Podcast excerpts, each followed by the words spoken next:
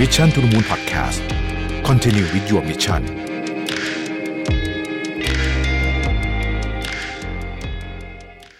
สวัสดีครับยินดีต้อนรับเข้าสู่ Mission to the Moon Podcast นะครับคุณอยู่กับรวิศ หาญอุตสาหะครับ วันนี้ผมเอาบทความมาจาก The Big Read ของ Financial Times นะครับไม่ได้เอาอะไรมาอ่านจาก Financial Times ระยะหนึ่งแล้วนะฮะแต่วันนี้เรื่องนี้น่าสนใจนะครับบทความที่ชื่อว่า The Teen Mental Health Crisis: A Reckoning for Big Tech นะฮะ เขาเริ่มต้นด้วยอย่างนี้ครับเขาเล่าถึงเด็กผู้ชายอายุ 16 คนหนึ่งชื่อเอียนนะครับ เอียนเนี่ยใช้ช่วงเวลานาทีสุดท้ายของชีวิตเขาเนี่ยบน Snapchat นะครับ เอียนเนี่ยก็ดูเป็นเด็กวัยรุ่นอายุ 16 ทั่วไปนะครับเขาเรียนหนังสือดีมากในโรงเรียนนะครับ เป็นนักกีฬาว่ายน้ำนะฮะรวมๆแล้วก็เป็นเด็กที่มีความสุขนะครับ แต่เมื่อการใช้ social media ของเขาเพิ่มขึ้นเนี่ยนะครับความวิตกกังวลของเขาก็เพิ่มขึ้นด้วย คุณแม่ของเอียนเนี่ยนะครับเจนนิเฟอร์มิเชลเนี่ยบอกว่าไม่รู้เลยว่าเอียนเนี่ยไปดู content ที่อันตรายในแพลตฟอร์มต่างๆเนี่ยซึ่งแม้แต่กระทั่งกับผู้ใหญ่ยังไม่เหมาะสมเลยเนี่ยนะครับ แต่อันนี้เป็นเด็กวัยรุ่นนะฮะ content ที่ว่านี่ก็คือเป็น content ที่เกี่ยวกับการฆ่าตัวตายอะไรพวกนี้เนี่ยนะครับ เขาบอกว่า แม่เองก็ไม่ได้สังเกตถึงสถานการณ์ที่เกิดขึ้น แต่ว่ารู้สึกเหมือนกับว่า ทีละเล็กทีละน้อยเนี่ยลูกค่อยๆ เปลี่ยนไปแล้วก็พูดจาแปลกๆบ้างนะครับจนในที่สุดในเดือนสิงหาคมของปี 2019เนี่ยนะครับเอียนก็ฆ่าตัวตายนะครับ แต่ว่ามิเชลเองเนี่ยบอกว่าจริงๆ แล้วเอียนเนี่ยไม่ได้ฆ่าตัวตาย แต่ว่าเอียนเนี่ยไปเล่นเกมออนไลน์ challenge นะครับที่ต้องบอกว่าเป็น dark challenge นะฮะเราจะเคยเห็น challenge ที่ที่เสี่ยงๆทั้งหลายเนี่ยนะครับแล้วก็ทำให้เอียนเสียชีวิตนี่คือความเชื่อของคุณแม่ เรื่องของเอียนเนี่ยส่งผลต่อความจริงอันหนึ่งก็ที่ว่าเราความกังวลเกี่ยวกับเรื่องสุขภาพจิตของเด็กๆนะครับ เพิ่มขึ้นอย่างเป็นนัยสำคัญที่สอดคล้องกับปริมาณการใช้โซเชียลมีเดียด้วย ผมให้สถิติให้ดูก่อนนะฮะในสหรัฐอเมริกาเนี่ยนะฮะมีเด็กอายุ 10ถึง19 ก็เรียกว่าเป็นวัยรุ่นเนี่ยนะครับค่าตัวตายเพิ่มขึ้นเนี่ยนะฮะ 45.5%ระหว่างปี 2010 ถึง 2020 นะครับ อันนี้เป็นข้อมูลจาก CDC นะครับ แล้วก็ CDC เองเนี่ยก็มีการเซอร์เวยฉบับหนึ่งที่น่าสนใจนะฮะ ก็คือว่าหนึ่งในสามของเด็กวัยรุ่นผู้หญิงเนี่ยนะครับ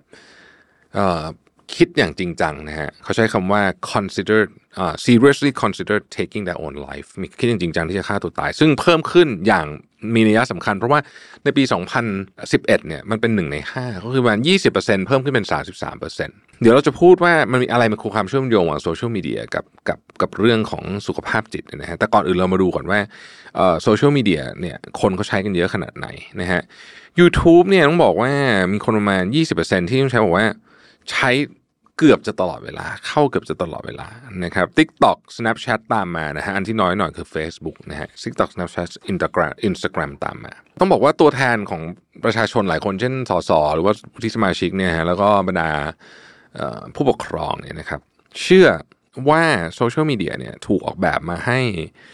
เอ่อเสพติดมากๆนะฮะเสพติดมากๆแล้วก็มีผลต่อสุขภาพจิตอย่างจริงจังนะครับ การมาถึงของโซเชียลมีเดียเนี่ยเชื่อกันว่านะครับเชื่อกันว่าทำให้เกิด 3 อย่างขึ้นอันที่ 1 คือออความวิตกกังวลอันที่ 2 ความซึมเศร้า และที่ 3 คือการผิดปกติทางการกินนะครับ eating disorder นะฮะแล้วบอกว่าตอนนี้เนี่ยมันมีผลวิจัยออกมาค่อนข้างเยอะแล้วนะครับว่าทิศทางของงานวิจัยเนี่ยมันบอกชัดเจนว่า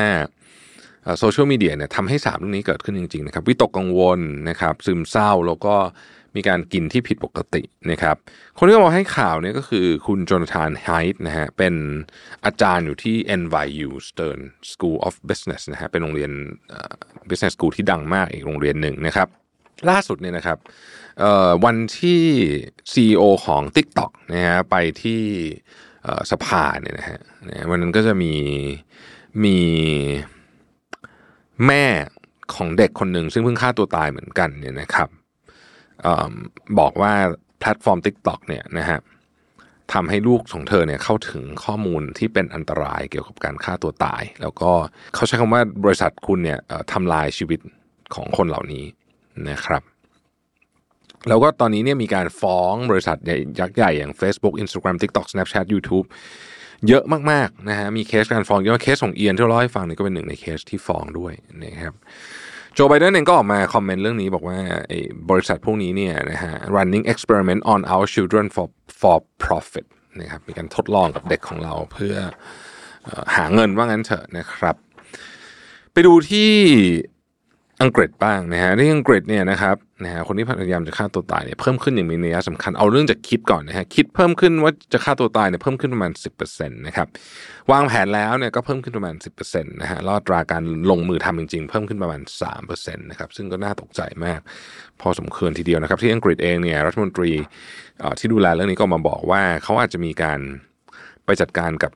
ไอ Online Safety Bill เนี่ยนะฮะเพื่อที่จะเพิ่ม part ที่เป็นเรื่องของคดีอาญาให้เข้มข้นมากยิ่งขึ้นนะครับในงานวิจัยต่างๆที่ออกมาเนี่ยนะครับสามอย่างที่ผมพูดไปเมื่อกี้นะความซึมเศร้านะครับอาการกินผิดปกตินะครับวิตกกังวลและในสุดเนี่ยเรื่องของการคิดจะฆ่าตัวตายเนี่ยมันก็เป็นสิ่งที่งานวิจัยต่างๆเนี่ยนะครับ บอกว่าข้อมูลเนี่ยมันไปในทิศทางเดียวกันนะครับผมอาจจะไม่ได้ลงดีเทลแต่เอาเป็นว่างานวิจัยต่างๆเนี่ยมันก็ค่อนข้างจะ ชี้ให้เห็นว่ายิ่งคุณเล่นโซเชียลมีเดียเยอะเท่าไหร่ โดยเฉพาะในอายุเด็กๆเนี่ยนะครับมันก็ยิ่งมีโอกาสที่จะเอ่อทำให้คิดจะทำอะไรแบบนี้มากขึ้นเนี่ยนะครับแล้วก็อายุก็เกี่ยวมากนะครับ เพราะว่าสมองของเด็กๆเนี่ยเหมือนที่เราทราบกันก็คือว่าสมองของวัยรุ่นเนี่ยจะยังไม่พัฒนาเต็มที่จนกว่าจะอายุ 25 นะครับ ดังนั้นอะไรก็ตามที่เอฟเฟกกับผู้ใหญ่จะเอฟเฟกกับเด็กมากกว่านะครับ หลายคนในนี้บอกว่าบริษัทเหล่านี้เนี่ยออกแบบ วิธีการอัลกอริทึมเนี่ยเหมือนกับเทคเทคนิคเดียวกันกับที่ใช้ของกับบริษัทบุรี แล้วก็คาสิโนนะฮะก็คือออกแบบให้สมองปล่อยโดพามีนออกมา แล้วก็แล้วก็กระตุ้นไปเรื่อยๆนะครับเป็น endless feed นะคนก็ถ่ายมือถือไปเรื่อยนั่นเองนะครับ เพราะฉะนั้นเนี่ยเรื่องนี้จะเป็นอันตราย นะครับเรื่งนี้จะเป็นอันตราย แต่ว่าฝั่งของ Big Tech เองเขาก็ออกมาบอกว่าไม่นะ เทคโนโลยีของเขาเนี่ยมันทำให้คนเชื่อมต่อถึงกันมากขึ้นทำให้คนหาข้อมูลได้มากขึ้นทำให้ชีวิตของผู้คนดีขึ้นนะครับอันนี้ก็เป็นมุมมองที่แตกต่างกันออกไปนะฮะอีกคนหนึ่งเนี่ยนะครับดักลาสเวสต์วูดนะครับคนนี้ก็เป็นหนึ่งในพ่อแม่ที่ฟ้องบริษัทเหล่านี้อยู่เหมือนกันนะครับบอกว่าลูกสาวของเขาเนี่ยของคุณดักลาสเนี่ยนะฮะ อายุ 9 ขวบเท่านั้นเองนะครับแล้วก็แล้วก็เล่น Instagram นะครับแล้วก็พบว่าข้อมูลที่ส่งมาเนี่ยนะฮะมัน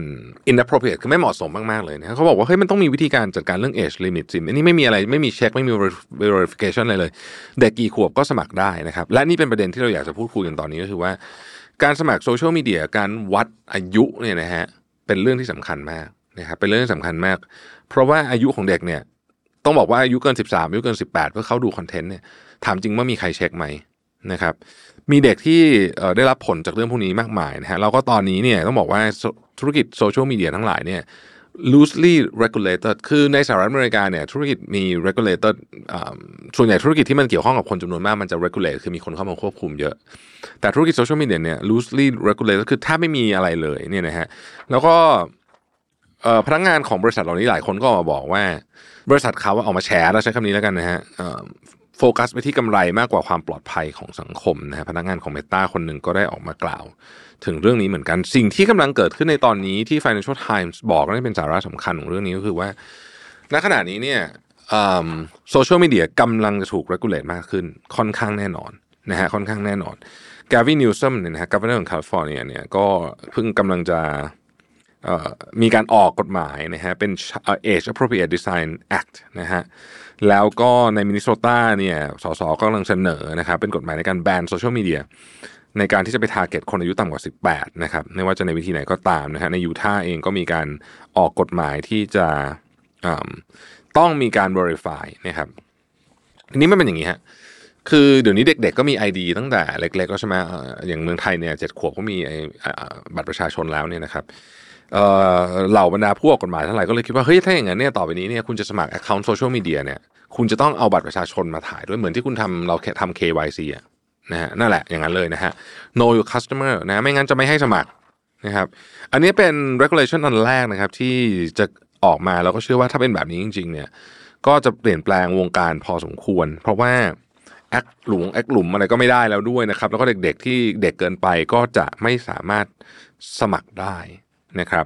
บรรดา YouTube บรรดา Snap ต่างๆ ก็ออกมาพูดว่า เฮ้ย แต่เราก็มีมาตรการอยู่เหมือนกันนะ แล้วก็อืมอืมก็พยายามทำอยู่นะครับ แต่ว่าจริงๆผมผมคิดโดยส่วนตัวนะฮะไม่ได้อยู่ในบทความ ผมคิดว่าการใช้ ID verification เหมือนทำ KYC เนี่ย เป็นเรื่องที่ น่าทำนะครับ แต่แน่นอนบริษัทเหล่านี้จะสูญเสียผลประโยชน์อย่างมาก แต่ว่าเพื่อปกป้องเยาวชนรุ่นต่อไปเนี่ยผมคิดว่ามันก็เป็นเรื่องที่คุ้มค่านะครับ นี่คือบทความที่ Financial Times เขียนใครอยากอ่านเต็มๆลองไป search อ่านได้นะฮะ the, the the teen mental health crisis เนี่ยนะครับ เพราะว่ามันมี detail เยอะนะแต่ว่าผมไม่อยากจะเล่า detail แต่ว่าสิ่งที่อยากจะพูดนี้ก็คือว่า เออ มันต้องถูก regulate แล้ว นะครับคือเรามีนโยบายว่า 13 ไม่ได้ 18 ไม่ได้ แต่ไม่มีใครเช็คมันก็ไม่มีประโยชน์นะทุกคนมันก็มีวิธีการ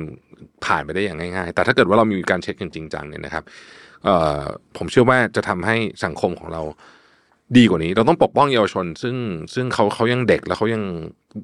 สมองเขายังไม่ develop เต็มที่นี่เป็นงานมันวิทยาศาสตร์เลยไม่ได้มีอะไร ที่แบบนั่งเทียนเอาเองไม่ใช่ว่าเด็กเราทำอะไรไม่ได้แต่ว่าอันนี้ในกรณีนี้มันเหมือนกับเด็กไม่ควรจะดื่มเหล้านะฮะก็เป็นเรื่องเหตุผลมันก็คล้ายๆกันแบบนี้นี่แหละนะครับเพราะฉะนั้น